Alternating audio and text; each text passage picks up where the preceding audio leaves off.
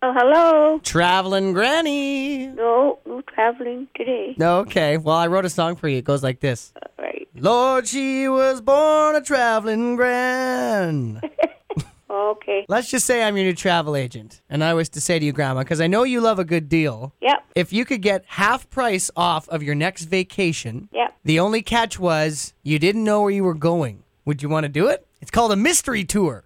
Well, you want to take your chances? Now, you, you seem like you didn't say hell yeah, like a lot of people keep saying. No, I wouldn't say hell yes because you don't know where you're going to go, and you might go to some place that there's no way I could ever go to China or any of those countries because of the pollution. You can't breathe, and I mean, we were planning on going to China on a tour years ago, but she said with your problem with your lungs, there's no way you'd make it. But those are the things that you have to know about before you travel. It depends on how young you are when you're offered this trip like that. Terry says my grandma did a lot of these and loved them.